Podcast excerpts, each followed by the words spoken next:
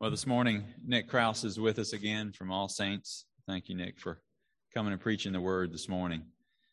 Let's stand together as we read the passage that he is preaching from this morning in Philippians, Philippians 3, verses 12 through 16. Not that I have already obtained this or am already perfect, but I press on to make it my own because Christ Jesus has made me his own. Brothers, I do not consider that I have made it my own. But one thing I do, forgetting what lies behind and straining forward to what lies ahead. I press on toward the goal for the prize of the upward call of God in Christ Jesus. Let those of us who are mature think this way, and if in anything you think otherwise, God will reveal that to you also. Only let us hold true to what we have attained. You may be seated. Father, thank you for your word. Thank you for um, leaving us uh, with your word and with your spirit to guide us. And I pray that if you that you would come this morning through your spirit and give Nick the words to speak, that we might uh, be encouraged, might be convicted, that we might uh, grow in our understanding of you. I ask these things in Christ's name. Amen.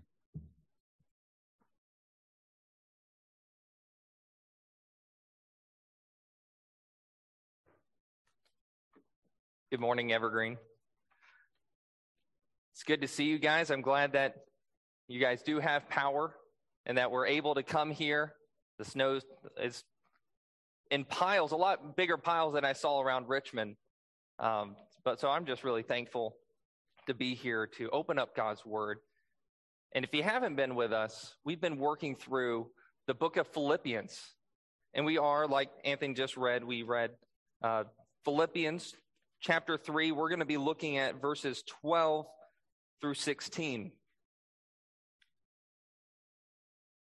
Usually, when you're listening to a sermon, sometimes the, the preacher gets into a little bit too much of a lecture mode, just informing you of what you need to know, informing you what the text knows, uh, what it teaches, maybe even informing you about things you don't care about too much, like what a Greek word is. I'll, I'll probably still do all those things uh, today, but know that I, the pastor doesn't, the pastor does still care, or at least should. Every good pastor should care about the so what.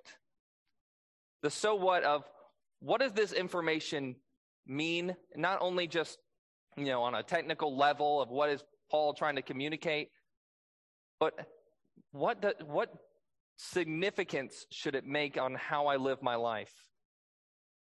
This information that we looked at in the first 11 verses was all about the value of knowing Christ Jesus. What are some of those things? What's, what makes knowing Christ valuable? Well, you have a, your forgiveness of sins. You have being conformed into the image of Christ by the Holy Spirit. You have a future hope. You have a relationship with the one true God of the universe. And that's good information, and it should change the way we live. And that's where Paul is going at. This is what Paul is getting at when we get to verse 12 in our text. He's going to show personally, as an example, how valuing Christ changes how he lives. We're getting to a really practical level here. A lot of times we wonder, how should, uh, how should I live as a Christian? You know, is it like a, can we put it as a bumper sticker kind of theology of, you know, I'm, I'm not perfect, I'm just forgiven, and just live a life where, you know, I know that I sin, but I'm forgiven, and I'm just going to rest on that. And if you guys don't know what a bumper sticker is, it's what memes were uh, before. It's a generation ago meme. And sometimes we we kind of wrestle through, you know, I know so much about the Bible, but how do I practically live that out? And I won't be able to answer all that, you know, that big topic today, but I will be we will get to see a sense of it. We're going to see how Paul really frames it by If Christ is so valuable, it should captivate us. It should capture our attention. If Christ is really so valuable, it should be what our lives are lived for. It should capture our imaginations. It should affect in our text and how it's outlined. It should affect the way that we live our life, how we frame our understanding about our life. It should frame the way we actually pursue life. And it should also frame the way we think about others. Those are the three things. It should frame the way that we understand our life, verses 12, uh, really just verse 12. Uh, it should frame the way we pursue life in verses 13 and 14. And it should also frame the way that we treat others in verses 15 and 16. And if you're wondering what it looks like to be captivated, I was just thinking about this um, this past week about how much you have to be captivated by the desire to you know be a doctor. How much does that actually have to captivate you? Well, you have to you have to be captivated enough by that goal that you're captivated first early on because it has to start in high school. That you start volunteering, you start giving up time with friends. You give up time that you could be maybe playing to study topics that aren't even related to being a doctor and doing well at it. Then, once you get to college, you have to be captivated enough that you're still going to forget about the other things around you and pursue the goal of being a doctor, which means that you're going to have to excel at every single class and do really, really well. Giving up more time with friends, putting more of your energies into this it requires a lot of passion because then you have to do four more years of medical school. Then you have to do three years of residency. And if you want to specialize, you have to do a couple more years after that in some sort of fellowship. It's a lot of de- dedication and effort. Why does anyone go through that? Well, some people have some good motivations for that, right? They just, Christians are often drawn into the medical field for the chance to be able to help someone to be able to be able to heal people. You know, we kind of see that in the Bible and how Christ cares for the poor and wants to help hurting people in this world, relieve the suffering of this world. We kind of want to be involved in that task. And that is a, a huge motivation. But it also could be something like money or job satisfaction. I mean, what could be more satisfying in your employment than healing people or participating in that? there's lots of different things that could pursue, uh, that could grab our attention about that. Even the prestige of it all, wanting people to honor you and respect you and to look up to you. There's lots of different things that make it such a captivating goal for so many people. As Christians, what is to captivate us? It might not change your pursuits, right? You can still be a doctor. But being captivated by a picture, being captivated by what is held out before you, means you pursue it with your all. You strive after it. You maybe, like Paul, consider everything else as rubbish in the ESV, dung, that you consider everything else before as worthless in order that you might gain Christ. That's what we're talking about here. That's on the practical level. How you frame your life is you need to be captivated by this understanding the value of Christ Jesus. If we start, if you look down at verse 11, though, he doesn't start there. He starts with, Not that I've obtained this or I'm already perfect, but I press on to make it my own because Christ Jesus has made me his own. It starts off with the confession, Paul's personal confession that he has not made it. What's the it? Well, directly preceding that in verse 11, what he's trying to attain is the resurrection from the dead. And just before that, in verse 10, his goal is to live in the power of the resurrection, to put the sin in his life to death, to die to himself and live for Christ. And before that, his goal is that he would not being found in himself, but be found in Christ and possess a righteousness that is not his own, but one that comes from God.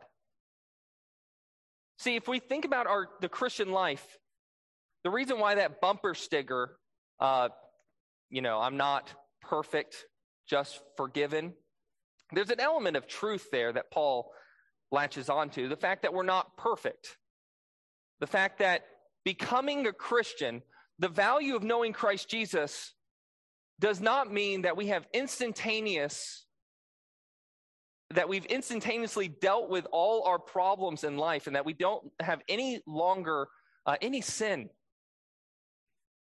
No, the fact that we have been obtained by Christ and purchased by Him and see the value of His resurrection, it might not mean that we have instantaneously achieved, achieved these things, but we have these things as a future hope.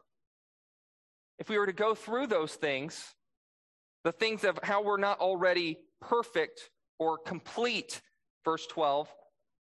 Right now, we have been declared righteous in Christ. If you trust in Jesus Christ and his person and his work alone to save you, you are looked at by God not as a sinner, but as a saint, as someone who's free from sin. That's attributed right now.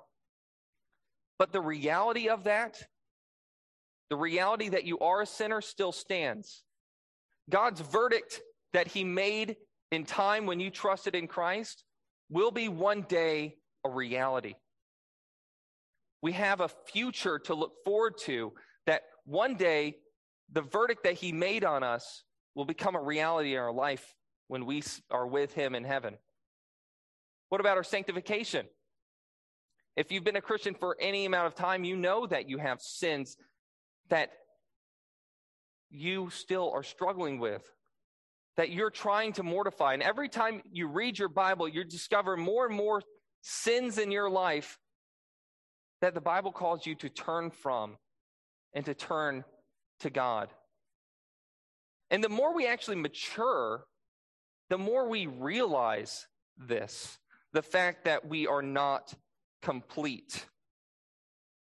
And Paul kind of emphasizes that point again in verse 13 when he kind of bears down on this and says, Brothers, I do not consider that I have made it my own.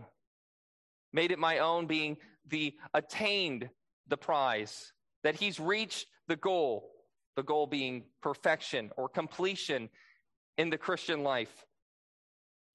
He's kind of pa- pausing there because right now Paul's using himself as an example. He's talking the first person. He's saying, Brothers, I myself do not think that I've reached the goal. If Paul did not reach the goal of perfection and dealing with his sin entirely, we shouldn't be surprised the fact that we haven't reached the goal of perfection in Christ. And in fact, we should probably doubt anyone, and it should be a red flag to us when anyone claims that they have reached the goal, that they have become perfect. This kind of frames our understanding to see that our pursuit in life is not about perfection, but it's about the direction of our life. What direction are we headed? Are we headed towards Christ and Christ likeness? Or are we stagnant? Paul says, no, he's not stagnant. He's not complacent in the Christian life. This value in Christ causes him to press on to make it his own. Pressing on there, that word, and it comes up again in verse 14. Dioko, this word means to pursue. It means to, you're chasing after, to put your hands on, to grab hold of it. You know, this word usually has a negative connotation. In Matthew 5:15, it's translated as to persecute. When he, Jesus is warning his disciples that blessed are those when people, others persecute you. Or it even just describes Paul's life when he says, when he was describing his former zeal of being a Jew in verse 6, it says, as to zeal, a persecutor of the church. That word there is, I was a pursuer of the church. Well, the reason why it hasn't is translated persecuted is because Paul had as his zeal, he was so zealous that he would pursue after individuals to chase them down, to grab hold of them, to drag them in front of the Sanhedrin, and like Stephen, to be stoned. That was Paul's pursuit. And here, what Paul says is he uses that imagery, if you can imagine, he uses that imagery to say that this is what he's doing. He is chasing down to make it his own. What? Conformity to Christ, living in the power of the resurrection, growing in holiness, one day to attain the resurrection of the dead. But that's the result of something. Paul is not saying, I'm going to run and earn my way to favor with God, to earn my way to having these things, resurrection, to earn uh, sanctification growing in holiness. No, it's because of a reason. It's because Christ has made me his own. If you see, he's using that same phrase in the ESV. It says, It my own, because Christ made me his own. He's picking up on the same language here. It's uh, the early church father, uh, Theodote, uh, Theodoret, I think I'm pronouncing that right. Theodoret used this imagery and he kind of cast it in a hunting terminology. He said, It was he, it's like Paul was saying, it was he who first caught me in his net. Paul was in effect saying, I was fleeing him and was turning well away. He caught me as I fled. But now I'm a pursuer in my desire of catching him, that I may not be disappointed, uh, be a disappointment to his saving work. I alluded to it last time, but I think that we should see what this looked like in Paul's life in Acts chapter 9. Turn with me, if you will, to Acts chapter 9. We're just going to be reading eight verses.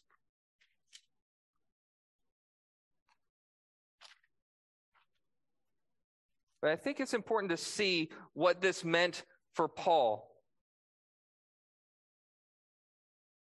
Paul had just witnessed the death of Stephen. And in verse 1, he says, But Paul, still breathing threats and murder against the disciples of the Lord, went to the high priest and asked him for letters to the synagogue, synagogues at Damascus, so that he could be found, so that if he found any belonging to the way, men or women, he might bound, bring them bound to Jerusalem. This is the kind of pursuit Paul had in his zeal after Christians men or women, he was going to bind them and drag them to Jerusalem. Verse 3 Now, as he went on his way, he approached Damascus, and suddenly a light from heaven flashed around him. And falling to the ground, he heard a voice saying to him, Saul, Saul, why are you persecuting me?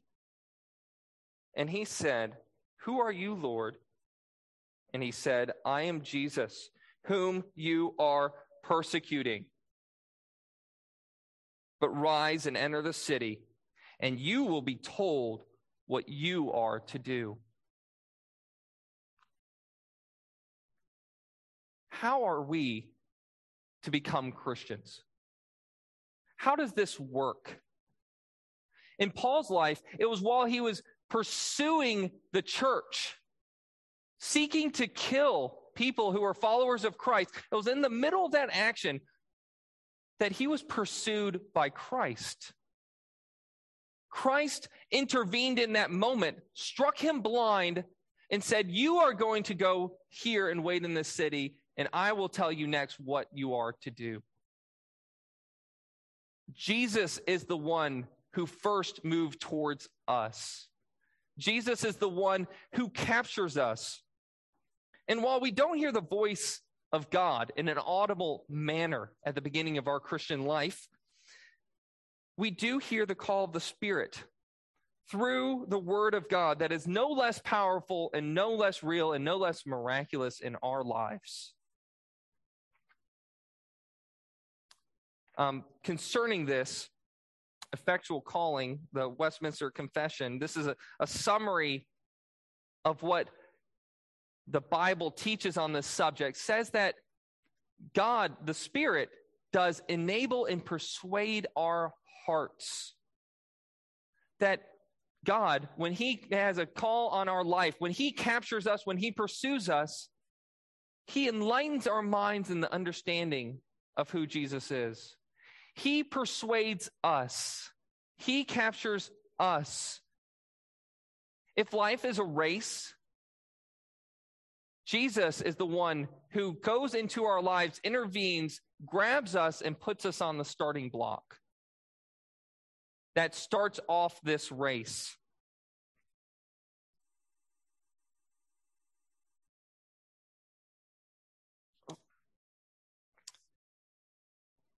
Verse 13 Brothers, I do not consider that I've made it my own, but one thing I do Paul, the fact that he's been captured by Christ because he's been pursued, is now pursuing all of Christ and all his benefits. He's been set up on the starting blocks, and he is now running after Christ. He's pursuing him.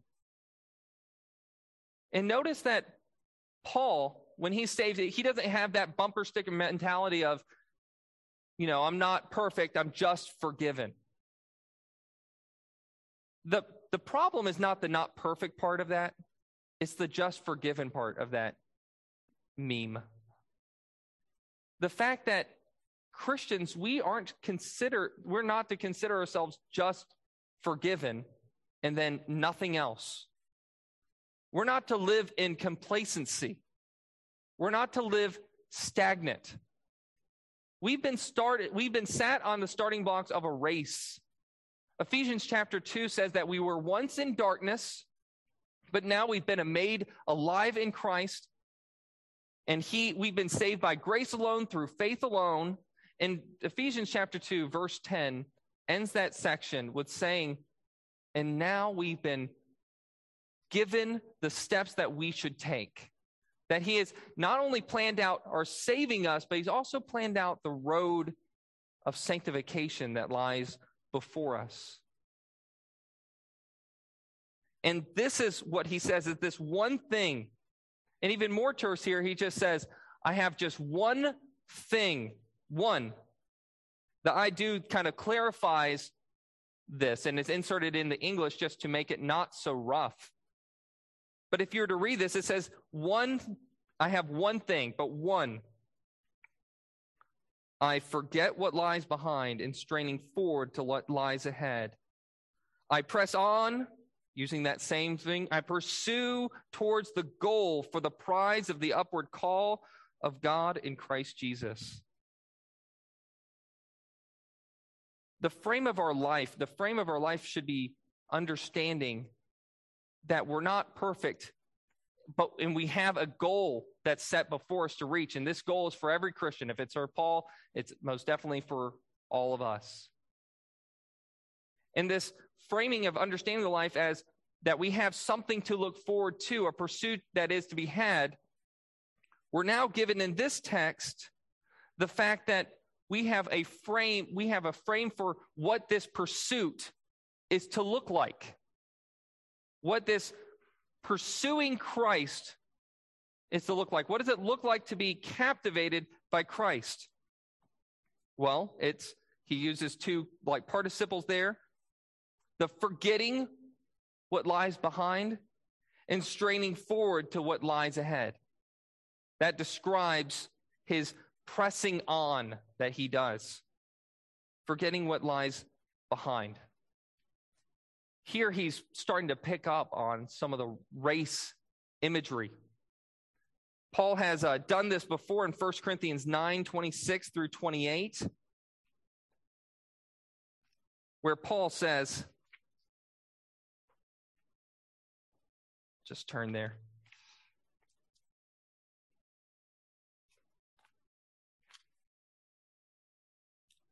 1 Corinthians 9, starting actually at verse 24.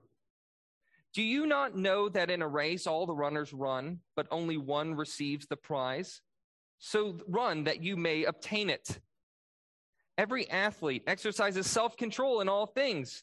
They do not receive a perishable wreath, but we an imperishable. So I do not run aimlessly. I do not box as one who beats the hair but I discipline my body and keep it under control, lest after preaching to others, I myself should be disqualified. Here he's picking up in our text the same picture of running a race. And he says that we need to forget what lies behind and strain forward. And forgetting what lies behind, if you're any runner, if you've ever ran or if you've ever watched a football game when a wide receiver is going to catch the ball and he catches it, and while he's running, he's looking back to see if anyone's coming up on him. You know that if once you look down, look back, you've altered your course. You have slowed down your pace. You've made yourself a less effective runner. If instead, once the football player catches the football and he's running towards the goal, you know that if he just focuses on that, he can have his full attention on that and pursue at a much greater pace. What sorts of things is Paul forgetting what lies behind? Well, probably most naturally, what Paul has forgotten are the, his, all of his past achievements that he had before he was a Christian. If you remember, Paul says that he was circumcised on the eighth day, that he was an Israelite of Israelites, that he was a Hebrew of Hebrews, that he followed the law very particularly, that he was zealous for the church of Judaism, and that his righteousness under the law, he was counted himself before as blameless. But whatever gain he counted as, whatever he had counted as gain, now he counts as loss. The things that he forgot was his past achievements. But I think that we kind of blunt the force of this if that's what we limit it to. Focusing on past failures, past sins, whatever you focus on, if you're looking back at yourself, if you're looking back at self, either you having self confidence or why you should lack self confidence, either way, you're going to slow yourself down in pursuing the goal of being made like Christ. But instead, what he does is strains forward to what lies ahead. And then he describes what that is it's the goal for the prize of the upward call of God in Christ Jesus.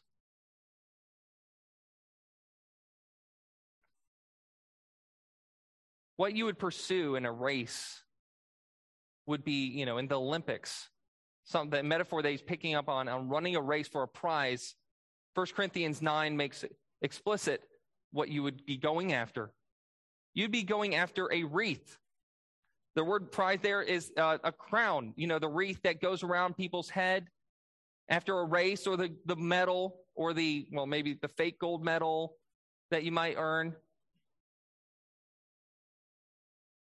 you know, it's amazing how much that prize, that esteem of even becoming a doctor really captivates people's attention and causes them to fixate on that, to run after it. But how much more do we have reason to be captivated? What's our prize? Our prize is the knowledge of Christ.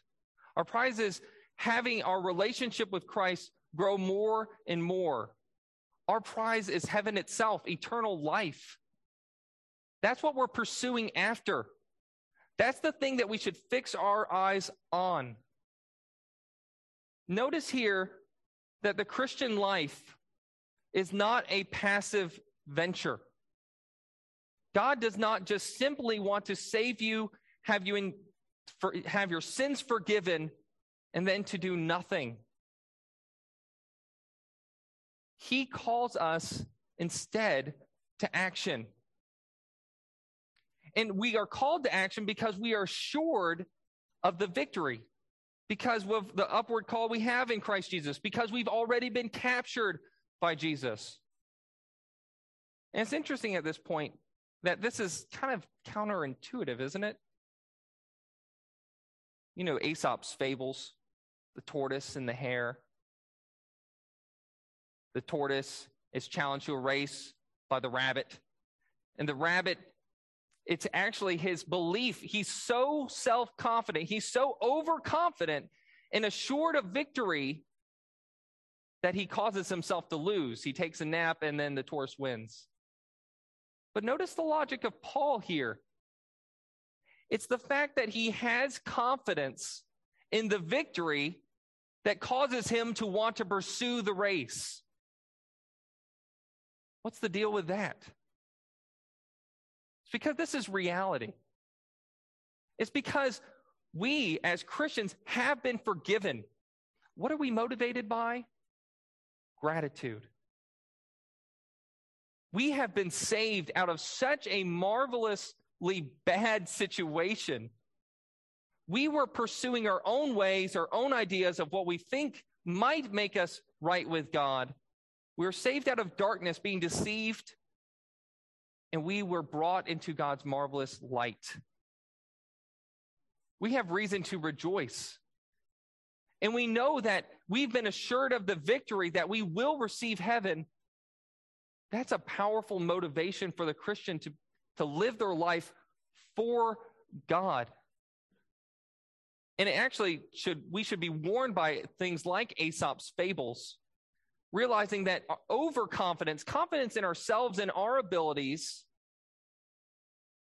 is something that we should be really afraid of, especially when we read the book of Hebrews. The book of Hebrews warns Christians constantly to be vigilant, to stand firm, that our only hope is not in ourselves and whatever we've attained, but instead our hope is in Christ Jesus to save us and how we can be assured right now of our salvation is the fact that we're trusting in Him today. And if we are trusting in Him today, we have promises for our future that are great. So, what does the Christian life look like for us? What's the so what here? If you've really grasped the value of Christ, you've had your frame of life understanding that you know, life, I would prefer life to be like a sprint, which I can always see the goal. I can always run, I can run after and put all my energy into it, but I know that I only have to do it for a short amount of time. We have a frame of our life that it, our life is not like a sprint, but instead it's like a marathon. And we know that a marathon needs preparation. We know that a marathon requires us to put a lot of energy in over a long haul to be steady, steady progression, knowing that we, the goal is still far off in our Christian life. It should frame our understanding of our type of pursuit, that this Christian life is lived, this marathon is lived. We have to be focused on the goal. We have to focus on knowing Christ more and more. So, what does that mean for our lives? What's your pursuit look like?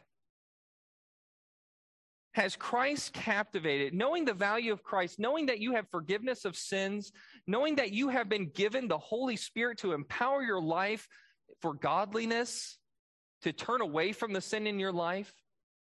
How are we using that? Are we using it in our times of Bible, by times of Bible study? To invest with the time that we've been given?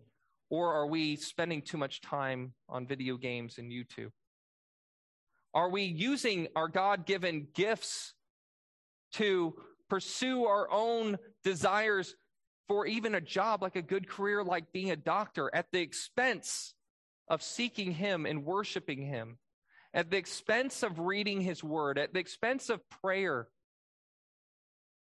Are we pursuing Him as He's revealed Himself in His Word? We know that when we read the Bible, we have God's Word and that He uses it to transform our lives. The Christian life is one of active pursuit. And this should be a challenge for us all, as just as it was a challenge for Paul to say, our lives need to be marked more by this pursuit after Christ, knowing that we've been given all the resources we need, knowing that we have the hope of heaven before us. It should also motivate us in our evangelism, should it not? If we're really captivated by Christ, we really value him, know that he's the only hope of heaven, know that there is no other name by which men must be saved, Acts chapter 4. If we really know that, won't that motivate us to pursue others, to give them the work of the word of Christ, to let them know that they can be saved? Are we captivated by the fact that people really are headed to hell, to spend eternity there, and that out of the sheer love of God that He offers to sinners a way of escape? This needs to be a pursuit. This needs to be active. Like Paul said, you know, we're not one who boxes, who beats the air. We're not running around aimlessly. We have a goal. And the goal is to know Christ more and to see others know Christ more. But it doesn't just frame our perspective on our own life, it doesn't just frame how we are to live our own life in pursuit, active pursuit. It also frames the way that we see others. Look down at uh, verse 15. He says, Those who are mature those of us who are mature think this way. It's kind of interesting. He, the ESV translates this word differently in verse 12, but he's picking up on that same word, verse 12, when it says that he, when Paul confesses that he is not perfect, that he is not complete. In verse 15, he says, Let those of us who are perfect let those who are complete think in this way. And Paul's doing this intentionally to jar you. If you think yourself complete, if you think yourself mature, this is the way you are to think about yourself.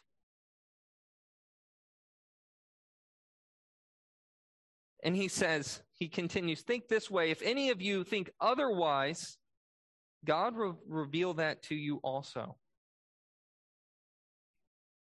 Those of us who are actually mature, those who are, actually complete, those of us who God has started a good work in verse uh, chapter 1 verse 6 of this same book and he's assured that those who began a, that God who began a good work in you will bring it to completion those who are on this road on this race think this way and they think this way and if you think differently Paul says you're wrong.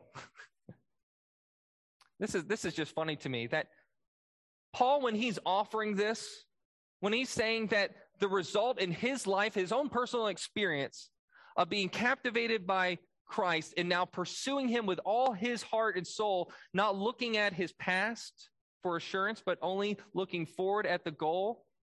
Paul says what's true for him, this mindset that he has, is not his personal opinion. This is not his personal truth. This is true for anyone who's in Christ Jesus. That we are to be active in our pursuit of Christ's likeness and knowing him more in the power of his resurrection. This is the way the mature think. In this thinking, then he said, those who are mature think this way. He's picking up on the same word there that he used back in chapter 2 chapter 2, uh, verse 2, when he says, Complete my joy being of the same mind. Picking up on that same word there, having the same love, being of uh, full accord and being of one mind. This mindset of pursuit after Christ is to mark everyone in the church. And he even says that this mind, which in chapter 2 is about humility, this mindset, verse 5 of chapter 2, is yours in Christ Jesus, who demonstrated this humble mindset. Says that this is the way that we're to think of ourselves. We're to think of ourselves in verse 15 now, back in chapter 3.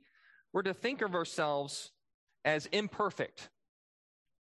We're to think of ourselves as not reaching the goal, realizing that God's promise to us of salvation is not going to be completed in this life but it's going to be completed either at one of two events either at your death when you your soul goes to heaven or at the resurrection when god glorifies gives you the same glorified body that he himself possesses so that's one way that the mature mindset thinks but notice that when he says if any if in anything you think otherwise he not only tells them that they're wrong for thinking differently having a different mindset he also says God will reveal that to you also. It's amazing the amount of patience Paul has. Uh, Calvin, uh, who I quote often, uh, noted on this text that he said that we must bear for a time with the ignorance of our weak brethren and forgive them if it is not given them immediately uh, altogether to be one mind on this subject. Notice that Paul does not regard them as not brethren. He cautions them against flattering themselves with their ignorance and not holding the same mindset as Paul on this topic, the apostle, but he does not count them as not brothers. He says instead, taking our own incompleteness seriously gives us patience to address our own and others' failings without tr- frustration and yet without complacency. Paul is no postmodernist, right, who thinks that everyone can think their own way and have their own truth and live according to that. No. But Paul realizes that his brothers and sisters are still in process. We don't all grow at the same pace. And on that marathon, people are running at different rates. We're in the we're not in the same place in our convictions, in our affections, in our attitudes, or our actions. Paul can be patient with other pockets of immaturity because God holds fast to Paul despite his own immaturity in some ways. The fact that he has this mindset that he has not reached the goal allows him to be patient with others. And he leaves it up to God that he would reveal it to him also. Ephesians 1, verses 16 through 23. When Paul's talking to the Ephesians, he prays for them that they would grow in their knowledge of Christ. I'm going to actually read that because I think it's such a powerful reminder. Paul, when he's praying for Christians in Ephesians 1, starting at verse uh, 16, he says that. Oh, I'm reading chapter 2. I do not cease to give thanks for you, remembering you in my prayers, that the God of our Lord Jesus Christ and the Father of glory may give you a spirit of wisdom and of revelation in the knowledge of him, having the eyes of your hearts enlightened that you may know what is the hope to which he has called you. Notice what Paul's saying there. He realizes just, just for him, just as it was for him at the beginning of his Christian life, he had to be given eyes to see Jesus in order to pursue him. The same's true for all Christians. Forward progress in the Christian life depends on God's Spirit giving us wisdom, showing us his truth, and that's our prayer for everyone who's immature. We don't affirm them where they're at in their mindset if they don't think this way, if they think that they're complete. But instead, we pray for them, we show them God's word, and ask that God would reveal it to them. And lastly, Paul ends with let us hold true to what we have attained. Another way you could translate that is nevertheless, that only nevertheless, to this, that which we've, and here it says attained, to that which we've made in advance. To it, form your conduct. To it, form your conduct. The ESV is kind of giving a, um, a more of a paraphrase translation here, saying that let us hold true to what we've attained. And I think that the, the more rough reading really gets to the point here.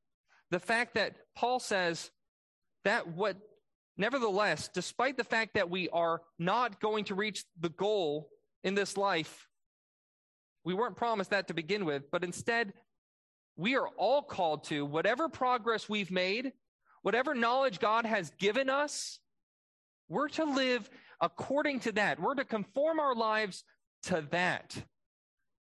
That is what all Christians are called to in the present. This is a disciplined persistence.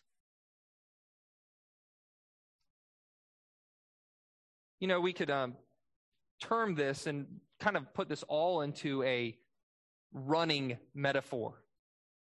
That Christ, uh, vividly understanding who Christ is and what he's done for us, really understanding that the effect on our lives, what that should have, is it should put us into a proper perspective on what race we're running. We're running a marathon. If we understand that, it really helps us to understand the fact that we have a long way to go, that this is going to require a lot of persistence out of us and discipline. And we're going to live with discipline because the runner's pursuit is to be disciplined, to train our bodies. Notice in 1 Corinthians chapter 9, he says that he disciplined his body to be able to do what he wants it to do, which was to win the race. Christians aren't losers. Christians are to be winners. Christians are to pursue to win. I don't know about you guys, but I kind of, my personality changes when I get in a kind of a competitive atmosphere. It doesn't matter if it's a board game, it doesn't matter what it is, if I'm playing football, even if I'm not good at it. I never have played sports, but my whole attitude changes. I get super pumped and I have a lot of energy. And I'm going every single time I play, I'm going to win. And um, I'm not a really a sore loser, but I'm a, definitely a sore winner. And I rub it in people's faces. So that's not a good thing. That's not a thing to imitate. It really energizes me to win. We should be energized as Christians, knowing that we have the victory. We should be running this marathon, knowing that we've been promised victory. And we should be grateful that we're in the race to begin with. And lastly, if we have a, runner's, if we know that we're running a marathon, we are living actively, we also need to think of ourselves with a runner's mindset. And this is a team sport here in the church. We run with others. We need to realize that as our, we're running with others, we need to be humble ourselves and take on the attitude of Christ that he demonstrated in, in uh, Philippians chapter 2 considering others' needs as more important than our own. We need to be patient with others too, bearing up with their weaknesses as God has bared up with ours. And we also need to be disciplined. That whatever truth we have obtained, we need to live according to that. You know, if we're going to be honest with ourselves, there's when we're trying to live our Christian life, there's so many times where we have just so many questions that we like, what does the Bible, you know, what does the Bible teach about what job I should get or what life path I should pursue? You know, I have so many questions that the Bible has not answered. If we're honest with ourselves, we might have a lot of unanswered questions, and we should seek the truth and seek understanding that in His Word. But if we're honest with ourselves, there's so much more of what we know the Bible teaches that we don't do. We know If you spend any time in the church, you learn so much about who God is. You learn about his law. You learn about the rules to the game of life and the Ten Commandments. And so many of those we realize when we understand those, we don't live up to that. We don't live up to the truth that we've obtained. We're imperfect. And the more we actually read and learn about our Bibles, the more we realize how far short we've fallen. It's at this point that we have to realize we should not be discouraged, brothers and sisters. We should not be discouraged at the fact that we have not obtained this. Because, first of all, from our text, the church is in the business not of sprinting, but to kind of change it to an agricultural metaphor, the church is in the build, business of building oak trees. Strong, stable, resilient Christians who are able to withstand the storms of this life. And when we do experience disappointment, when we realize that the truth that we have and what we've obtained, we don't live up to, that's when we receive our best motivation. The fact that our lives do not determine whether or not we get into heaven. That this marathon that we are, we are to strive to win the goal, but our efforts would have never gotten us there unless Christ first saved us, took us out of this world, and put us in the race. And I, unless I forget, the same word, this mindset, Paul contrasts this mindset in verse 19 with those whose end is destruction or hell, whose God is their belly, and their glories and their shame, with minds set on earthly things. We have a heavenly calling. When we reach out to people, we want to tell them your mindset that's focused on achieving your job first and foremost, or placing your confidence in yourself. If you put your confidence there, we know where that race leads. We know where that road leads. That road leads to destruction. And we should love people enough to pursue them, to tell them the truth that this road, that one leads to destruction, and this one through Christ and trusting in Him alone for your salvation, resting in His finished work, that one leads to salvation because Christ earned salvation. You know, I was really disappointed um, uh, this past week. I listened to, uh, I like the Babylon Bee, super funny, um, satiri- satirical website. Uh, that they do a really good job at pointing fun at kind of everyone and showing the absurdity of so many different things. But I was really disappointed this past week when I saw them do an interview with Elon Musk. And they had him in front of them and they witnessed to him, but their witness to him was kind of flippant. They had a chance to interview Elon Musk, knowing that he was struggling with assurance of what the purpose of life is. And they say, Oh, could you just could you just do us a solid and accept Jesus as your Lord and Savior? and started nervously chuckling. And then he, you know, he said no. And he just, they just kind of moved on and played it all off as a joke. Our Christian life should be taken a lot more seriously than that. This is serious issues. This is reality. And it should captivate our lives. And we should be seeking to save the lost like Jesus did in those situations. We need to put our, all of our other personal ambitions aside to impress a very rich, maybe the richest man in the world that was in front of them. I know why they were nervous. It was for that reason, because they had the richest man in the world in front of them. But we need to realize that there is something greater that we're pursuing. We're not pursuing personal ambition. We shouldn't be seeking a laugh first and foremost we should be seeking the salvation of sinners. Let's pray. Heavenly Father, thank you for giving us your word. Thank you for not only showing us what the value of Christ is, but what effect it should have on our lives. I do pray that this would be an exhortation to us that we should see and look at our lives where we are not pursuing or are just pursuing half hearted, that we would pursue you in your word, that we would read our Bibles, pray out to you, and cry out to you that you would give us the strength to make our lives meaningful.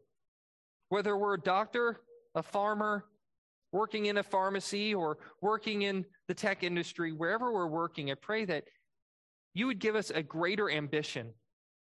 Ambition, an ambition to be more Christ like every single day, to honor our Savior's sacrifice, to be show our gratitude to you, and that we would be living and pursuing so hard that when we see people pursuing lesser things and pursuing things that would lead to their damnation, that we would reach out to them and say, There is something greater to pursue. Let our ambition to be like Christ and to know Him more and more every day. It's in Jesus Christ's name we pray. Amen.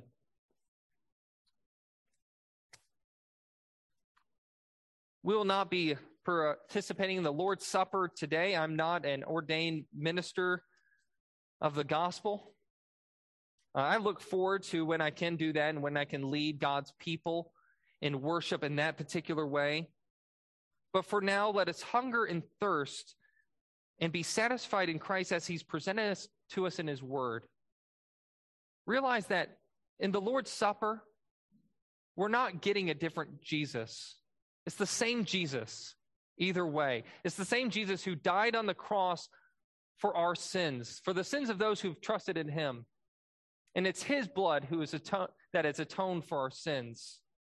Let's trust in him as we confess our sins together. We're going to confess our faith from the Nicene Creed.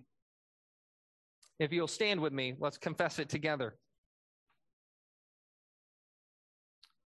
We believe in one God, the Father Almighty maker of heaven and earth, of all things visible and invisible, and in one Lord Jesus Christ, the only begotten Son of God, begotten of his Father before all worlds, God of God, light of light, very God, a very God, begotten, not made, being of one substance with the Father, by whom all things were made, who for us and for our salvation came down from heaven and was incarnate by the Holy Spirit of the Virgin Mary, and was made man, and was crucified also for us under Pontius Pilate.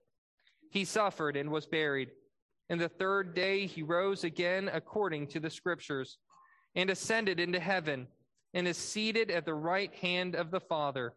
And he shall come again with glory to judge the living and the dead, whose kingdom shall have no end and we believe in the Holy Spirit, the Lord and giver of life, who proceeded from the Father and the Son, who with the Father and the Son together is worshiped and glorified, who spoke by the prophets. And we believe in one holy Catholic and apostolic church. We acknowledge one baptism for the remission of sins, and we look for the resurrection of the dead and the life to come. Amen.